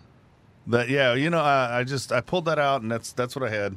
I was I was very uh, very proud of you, my friend. I mean, just the just the thought that someone goes, you know what'll fix this? A virtual reality helmet. you gotta love it. It's it's it's an inventive. If we can't bring Creative if way we of can't thinking. bring the cows out to the grass. Yeah, if the mountain will not come to Mohammed. That's right. uh, number 19 on the cigar aficionado list, the San Luis Rey Carenas Toro. Mm-hmm. Uh, uh, we uh, we talked about that one, and and we liked it very Yes, much, yes, didn't that's we? a good one. Yeah, that comes in at number 19 on the San Luis Rey's aficionado another one of those that I overlook a lot of times, They're, and they're they're kind of a forgotten brand. In fact, the Cigar Aficionado review of this says the sleepy San Luis Rey brand got some new life last year uh, when Altadis released the San Luis Rey, San Luis Rey Carenas, which was made in Honduras at the Flor de Copan uh, factory. The theme is Old World meets New World, and that is largely what I remember. Yeah. From from that cigar is kind of that vibe. Uh, at number eighteen, the Ramon Allones Gigantes. It is, uh, uh, you know, it, this one I believe is this a Cuban cigar? Yes, it is. Okay, so it's always interesting to me to see Cuban cigars make this list, especially these days with so many great things coming out of Nicaragua. Uh, but Cuba's uh, Cuba's double Coronas, they say, are a regal lot, long and stately cigars that are substantial but never go overboard. I haven't had on the uh, thickness Gigantes. I've had the Lancero version of that. of the Cuban, Uh-huh. and you uh, you dug it, I suppose. I had some. Uh, I had some uh, draw issues with it actually. Oh, really interesting. And I had a few of them, and they they had, they the- all kind of they had a little bit that. of draw issue, but they were good. Like for Flavor for as much good. as you could smoke them, they were good. At number 17, one that I believe both of us have talked about on the show this year, the My Father the Judge. Gran Robusto. Yeah. That's a great cigar. The uh, Garcia family of My Father seems to come up with uh, blend after hit blend, and the Judge was created in 2016 as a fuller bodied My Father. Uh, this line extension was even shorter and fatter than the originals. Nicaraguan insides, uh, insides and a dark cover leaf of Ecuador Sumatra. We talked about big cigars earlier. That La Palencia. Oh yeah, yeah. Uh, the Joya Silver Robusto came in at number 16. Uh, the Joya, of course, the Hoya de Monterrey, uh, uh, uh, I'm sorry, the Joya de Nicaragua brand uh, holds the distinction as the oldest uh, handmade cigar maker in Nicaragua.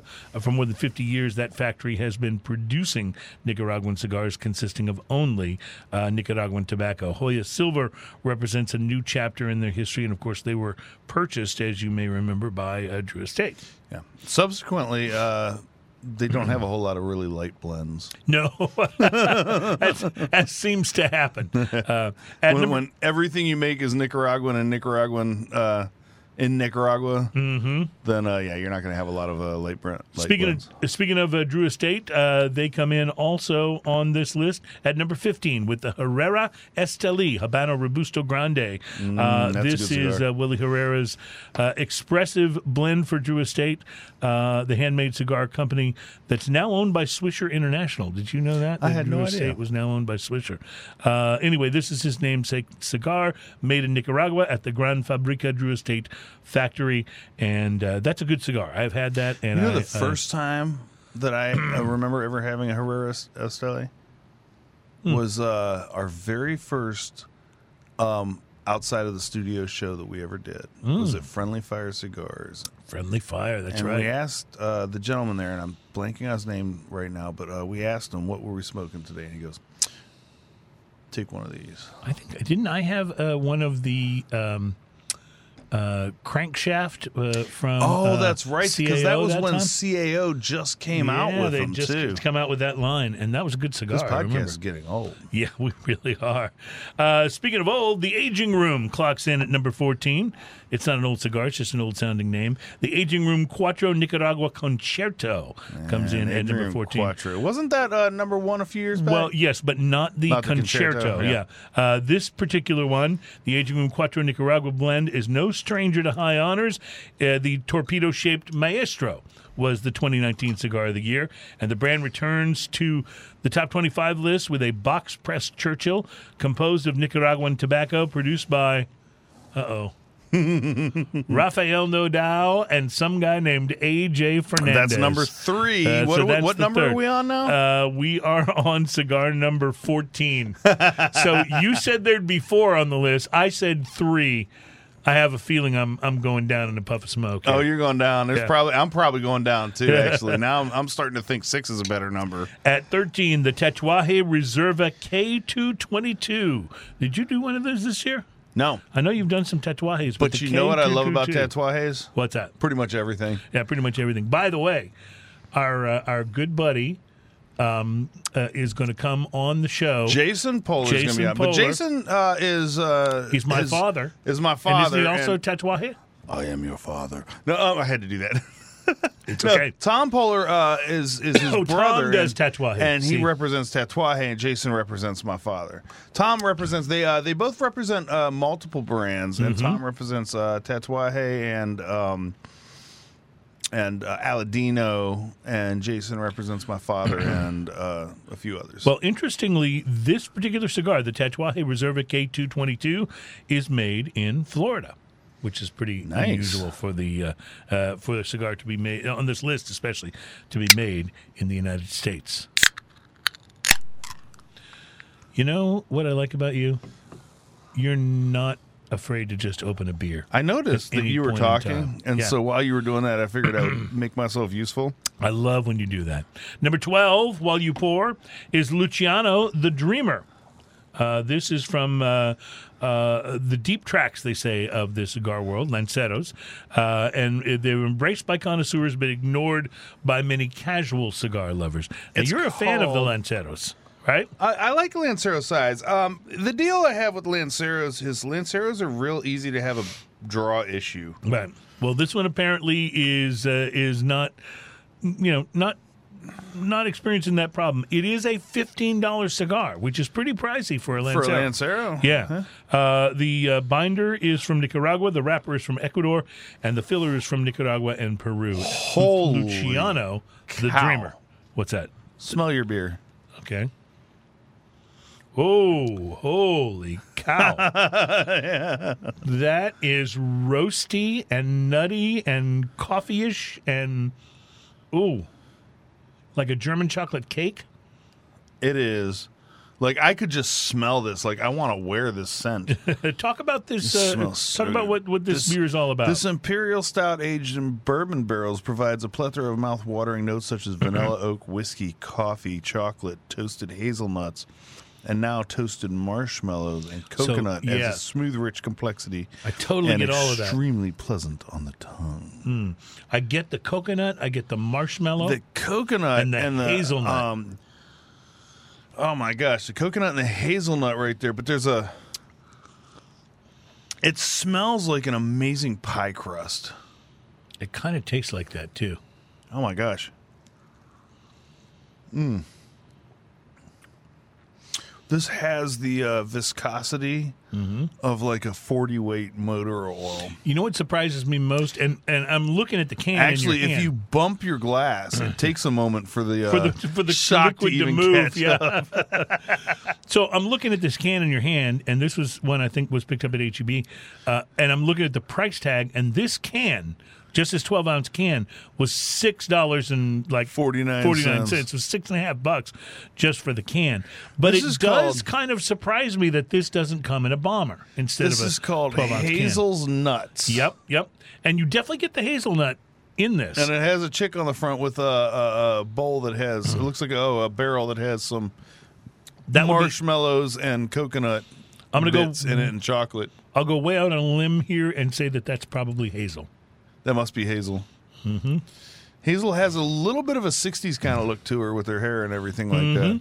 So I'm describing this because Josh doesn't actually watch the show. He Beer listens to is it. Uh, fantastic. toasted marshmallow coconut. My God, this is something special.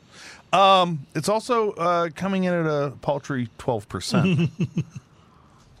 so we had a 12 and a it 10. has a it has a very bourbony flavor, Oh, it, it is very bourbony. You're right. but it doesn't come across boozy if that makes any sense.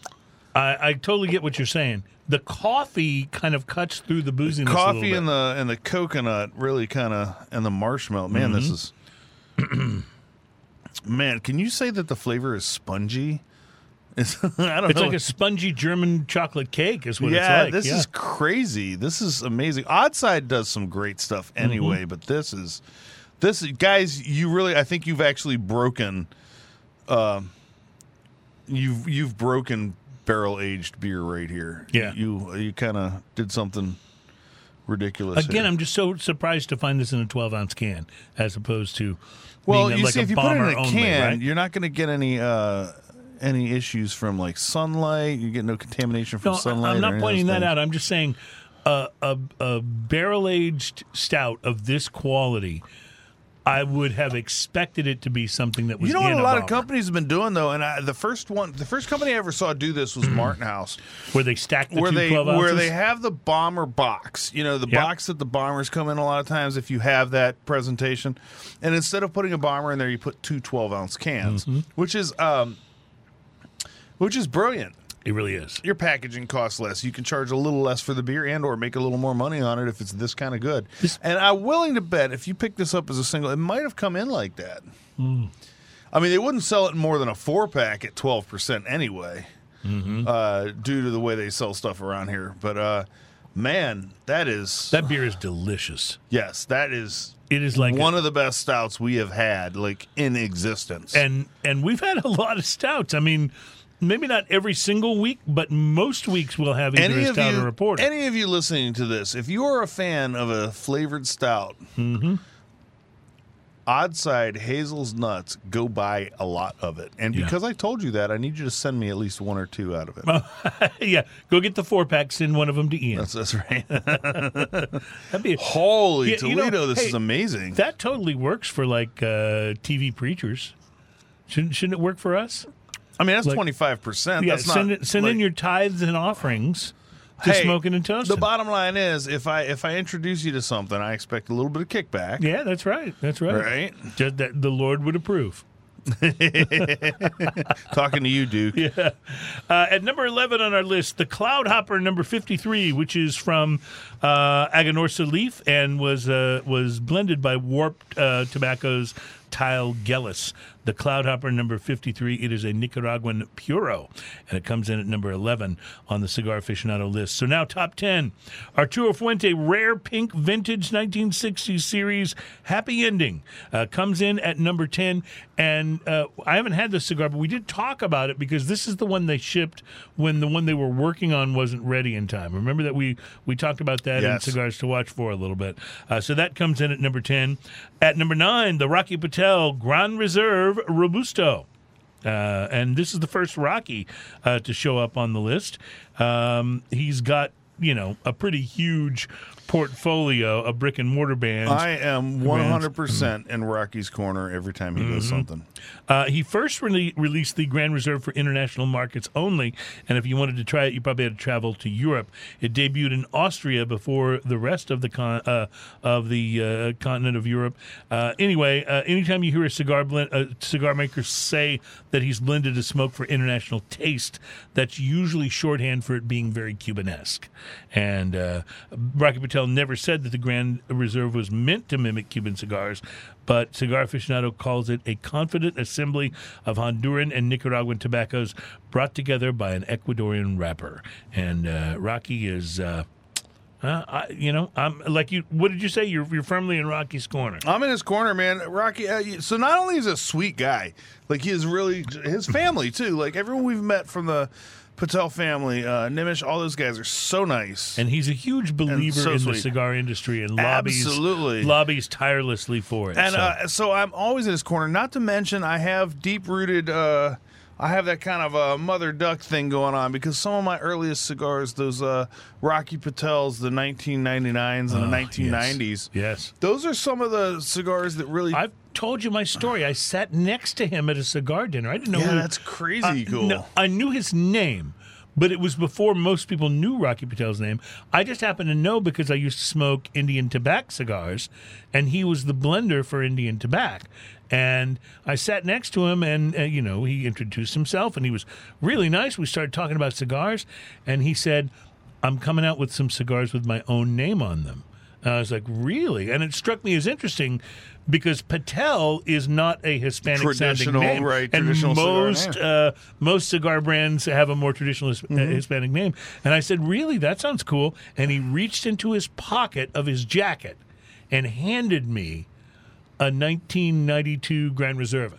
Uh, Nice. Reserva, Yeah, the yeah. the first one with the purple band on Right. it, and uh, it was a cigar dinner. So I lit it up and smoked it, and became a Rocky Instant Patel fan, fan, instantly. It was it was fantastic, and he was super cool, telling me how excited he was.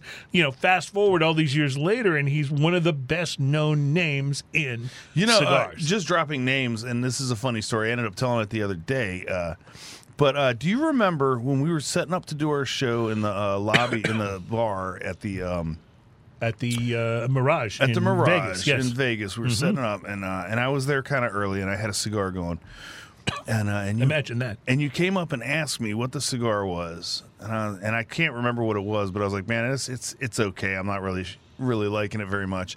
And the guy on the other side of the booth from me heard me say this, and he leans over and goes. What are you smoking? And I was like, I don't know. It's this. He goes, Here, try one of these. And it was Oscar Valdez. Oh, dude, and you're such a fan of Oscar Valdez. Remember that? Yeah, I just That is I so love that. Cool. lo- those guys, like those guys that own the companies, they they really And he, he hears you not on loving. ground floor with you. He hears you not loving what you're smoking, and he's like, "Here, try this." Yeah. Oh, that's such a great story. I mean, just story. randomly out of the conversation. Such a great story. Uh, coming in in the uh, list at number eight, the Cohiba Siglo Six, which is a Cuban cigar. So the Cuban Cohiba, fantastic. if you get a real one, the problem I've had with the Cuban Cohibas is there's so many fakes out there. that is what that has got to be. Uh, I don't know what the numbers are, but that's got to be one of the most counterfeited uh, Mm. yeah. cigars. Oh, absolutely, absolutely. The Cohiba and the Monte Cristo. Yeah. At number seven, you ready to do your little victory dance? Uh, the Oliva Serie V Melanio Maduro Churchill. I Yeah. love the Oliva. The Oliva Serie V. Yeah. Um, and and since we had Trenton on the last time, I forgot just how much I love that cigar. Mm-hmm. And I have gone back to Oliva has now recently been one of the most uh, frequent in my humidor. Yep, yep, yep. They're so good. Uh, here's what Cigar Aficionado writes about it as they rank it number seven. They say it's not as if the Oliva Serie V Melanio needed improvement. With its Sumatra seed wrapper and bold blend of Nicaraguan tobacco, the cigar was already a complex smoke that was both critically and commercially successful. That didn't stop Oliva from taking it to the next level, which it did with it when it came out with the same cigar in a Maduro version, mm. changing the Sumatra wrapper to a dark leaf of a Mexican San Andres, turned an already extraordinary cigar into an absolute blockbuster. And it is amazing. yeah, it really is. one hundred percent. Really is. By the way, I'm down to two. Of the box you split with me of the uh, limited release. I have three left. oh, you have more than me. I have three. But Quick, this, quick, this look the- over there. This is, by the way, the second box that I've split. Oh, okay. See, now I understand. now I understand. At number six, the Illusione uh, Cruzado Robusto uh, from Aganorsa Leaf. I've had the Cruzado, and Yeah, it's good. yeah. I love it. like the Illusione stuff. I love how simple their bands are. It's just that small, I simple love band that for wraps whatever around it. reason they had that MJ12 that, that came in the um in the silver foil wrapper was Yeah. for whatever reason such a good Uh-huh. cigar. And That it's was just, a good it's cigar. just I gone. remember that. Yeah. Um, coming in, we're we're top five now. The Casa Cuba Doble Cuatro. Uh, this is a Uh-huh. Fuente cigar made by Tabacalera a Arturo Fuente. Oh, that's where I've heard. It's of a Casa Cuba. Dominican cigar. A sentimental nod to the past, they say Casa Cuba evokes the early era in an Arturo Fuente cigar company's timeline when the family was producing cigars with Cuban tobacco on the back porch of their home in Tampa. Mm-hmm. That's the memory of the late Carlos Fuente Sr., and it was the idea behind Casa Cuba, which he was the last blend. The last blend he created before he died in Mm. uh, 2016. So uh, it is a uh, $10.85 cigar. Uh, it's a four and a half by 54, and it comes in at number five on Cigar Aficionado's list of the top cigars of 2022. At number four, the Partagas Serie D, number four. Putting, Yes. Putting another Cuban cigar on the Yes. uh, list. But You've had that. I've bought those. I've is- brought those into That you. is a blockbuster of That a is great cigar. absolutely It's amazing really, cigar. really wonderful. And speaking of really wonderful, this stout is just It's- just it's incredible, ridiculous. isn't it? It It's makes me ridiculous. cry a little bit. It's ridiculous. Uh, I uh, I kind of want to, you know, This stout cannot cry, so I cry for it. I kind of want to rub it on my nipples, and they're not even sensitive. I only said that because I knew you were going to. I feel like I've heard that and I wanted to beat you to it. At number three, I reviewed this cigar earlier, uh, well, uh, late last year on the show, the San Cristobal Quintessence Churchill. I was waiting for you to say I reviewed this cigar earlier today. Yeah, right. No, that one didn't show up so well. Uh, there are five different uh, lines in the San Cristobal series, all with different wrappers and pla flavor profiles. But the one that stood out this year, they say, was the San Cristobal Quintessence Churchill. And it is uh, made in Nicaragua with Nicaraguan filler and binder and a wrapper from Ecuador. And I got to say, I have loved every. San Cristobal cigar I have smoked. They just Yeah. feel like they almost feel like you're taking a little And that's one you don't see everywhere Right. either. right, but they're good. So we're up to number two. The Monte Cristo 1935 anniversary Nicaragua number two, the one that you had the, you know, brazen gall to smoke and review the week I wasn't on the show. Let me tell you something about that cigar. Mm-hmm. Man, was it good. yeah. Uh, so this is a $16.43 cigar suggested retail. You may pay more depending on what state you have to buy cigars in. Uh, but uh, this is made in uh, honor of the anniversary of. Um, of the uh, the cigar company of Monte Cristo, and uh, they thought, you know, when we're going to handle a heritage brand like Monte Cristo, um, Rafael Nodal, who's uh, the chief cigar maker for their company, uh, reached out to someone he thought would be the right person to blend this cigar. And guess who that was? Is this number four on the list? AJ Fernandez, number four on the list. You nailed it, my friend. Unless there's an AJ at number one, you nailed it. Mm. Why did I say three? I should have said four. Oh, come on. I'm you the- didn't I'm have the- faith. I'm the AJ fanboy. I should have been the one who You thought he didn't was have gonna- faith. Yeah. So that's number two. And I I'm gonna tell you, Ian, I have not smoked that cigar yet. So I'm like I'm saving my money up and I'm gonna buy me one of those. That's a good cigar. I can't wait. Number one on Cigar Aficionado- Aficionado's list and the cigar of the year. The Padron 1964 Anniversary Series Torpedo, the natural version. Uh, and that is. That's hard to argue with. You know, I'm just going to say, I, I, the last couple of those I've had, while they've certainly been wonderful, have not knocked me over the way a few other cigars I've had have, So- have done. Their Anniversario series, Mm-hmm. if it says anniversary on it, it's not going to suck. Like I'll agree with that. It's just it's just not like, and they're expensive. Mm-hmm. Like they, as soon as they put that name on it, it's over twenty bucks. Seventeen eighty is what it suggests. for. Seventeen eighty. Okay, so I lied. It's over fifteen bucks. Anyway, But it depends where you buy it again, and what Right, state right. you're in, and what the taxes. Are. If it's in New York, it's like thirty five bucks. like. exactly, But anyway, uh, a second mortgage on your home required right, you actually cigar. Mm-hmm. have to sign paperwork and make payments on that cigar.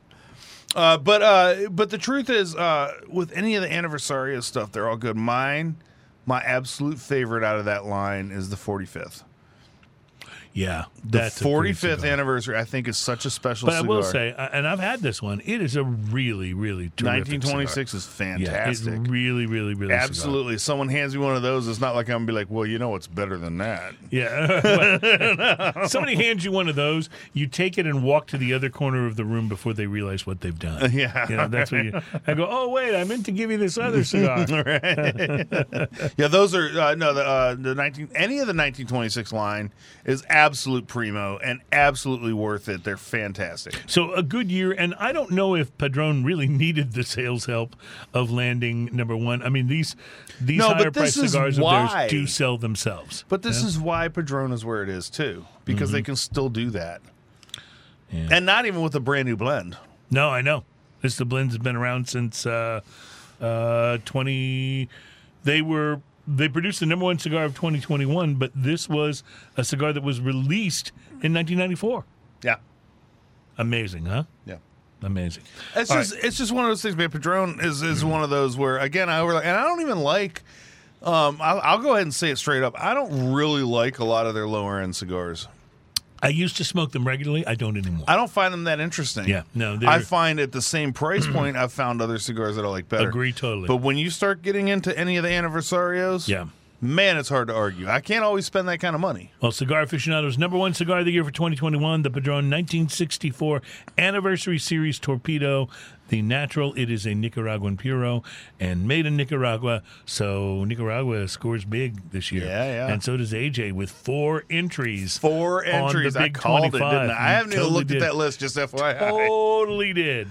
I uh, called it. You owe me a beer. All right, fair enough. You I did bring all the beer today, so I'll, we'll go ahead and call it even. And we'll be right back. It's Smoking and Toasting. that was awesome.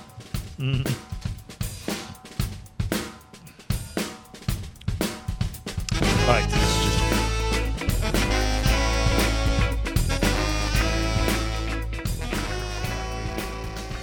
I hadn't thought of that in so long. That's hilarious. If you if you remember gangster rap, it's hilarious. Mm-hmm.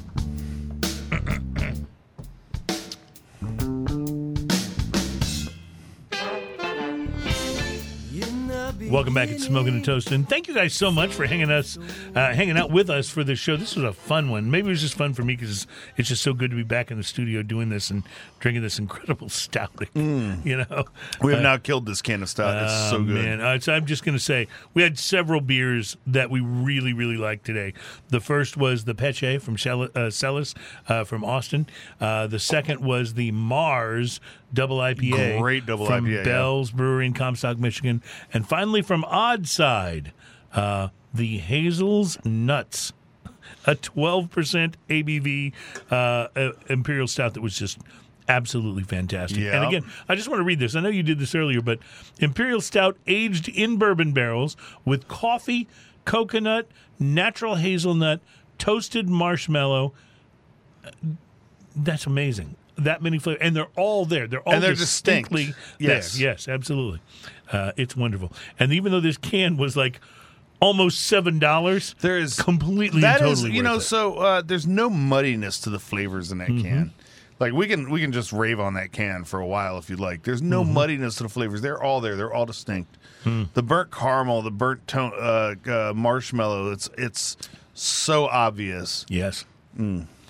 All right, coming up next week, next week's show, we will be uh, live on location with Jason Polar, who is from My Father Cigars. They landed a big one on the uh, top 25 list from Cigar Aficionado for this year. And uh, he'll be uh, there with us. I think we're going to be at uh, Casa de Monte Cristo. We will. I talked to Ken and Steve over at Casa. I love have those guys. confirmed it. Yeah, they're so Yeah. super nice to Yeah, us. so we every will, time. we will be there uh, doing the show uh, live. That'll be coming your way next Thursday, and then on the third. This has gotten delayed a couple of times because of things that he had going, but fortunately, he's enough of a gentleman that he let us know in plenty of time. Is it going to be Trey? Trey Boring. I like Trey, Trey. Boring will be here. And it's really timely because there's so much going on in the legal world with cigars right now. Yeah. And he is our total uh, legal expert when it comes to cigars. Plus, he's also a part of one of the coolest organizations I know, which is Cigars for Warriors. Yep. And uh, I love helping those guys out and giving them uh, any publicity we can. Then the week after that, is our Valentine's show. It's on the 10th of February, so it's our last show before Valentine's Day. So we have invited the one and only uh, smoking and toasting wine expert Mark Burrell He to come on and recommend wines for Valentine's Day. Yeah, he's so much I love fun. that guy. So I so I can't wait for that. So a lot of good stuff coming up here. Uh, Peter Clifton's going to come on and do cocktails with us uh, in February, uh, and Jordan Davis is going to return. He's with Heaven's Door, which is Bob Dylan's. Yeah, is it? He's the uh, one we had on last time Yes, with yes. Heaven's Door. Yeah, it's so cool. So, and then guess who else uh, is excited about coming back to the show? Do you remember uh, when we had our uh, one of our cocktail experts uh, on uh, who brought along uh, Sean Anger from Fox and Seeker? Ah, that was uh, Sean's going to be back with us. They've got some nice. new stuff going oh, on. So Chris, yeah, because Chris reached out to me and said that they Yeah. had their uh, their barrel rested gin is ready. Yes, and, and he remembered me talking talking about about, it. that. Yep, Yeah, so I was like, right. let's do a show, buddy. Yep, yep. So that's going to be coming up. So we got a lot of great stuff coming up. We are looking forward to a very full and exciting year for uh, 2022 for Smoking and Toasting. And I believe during this year we'll hit our 300th show, won't we? Oh yeah, Yeah, so that's it's coming exciting. up, buddy. Yeah, and it's going to be ridiculous. We're like halfway to 300 right now. We are halfway to 300. So- By the end of this year, we will be at 300. Oh, I need something to drink, don't Uh, I? uh, I have some tequila here. I got here. Oh yeah, yeah. Oh, see, I know I brought a good IPA. When you go for a little IPA for your final toast, that makes me happy. We'll finish the IPA. That makes me happy. Uh, ladies and gentlemen, thank you so much for being a part of the show. Uh, come back and uh, join us again for uh, number 267 next week uh, with Jason Polar, and we are looking forward to it in a massive way. Until then, cheers, y'all. Cheers, y'all.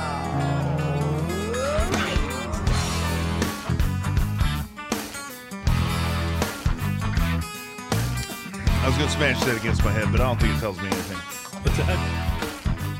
I was gonna smash it against my head, but I don't think it tells me anything about it. yeah, but oh, awesome.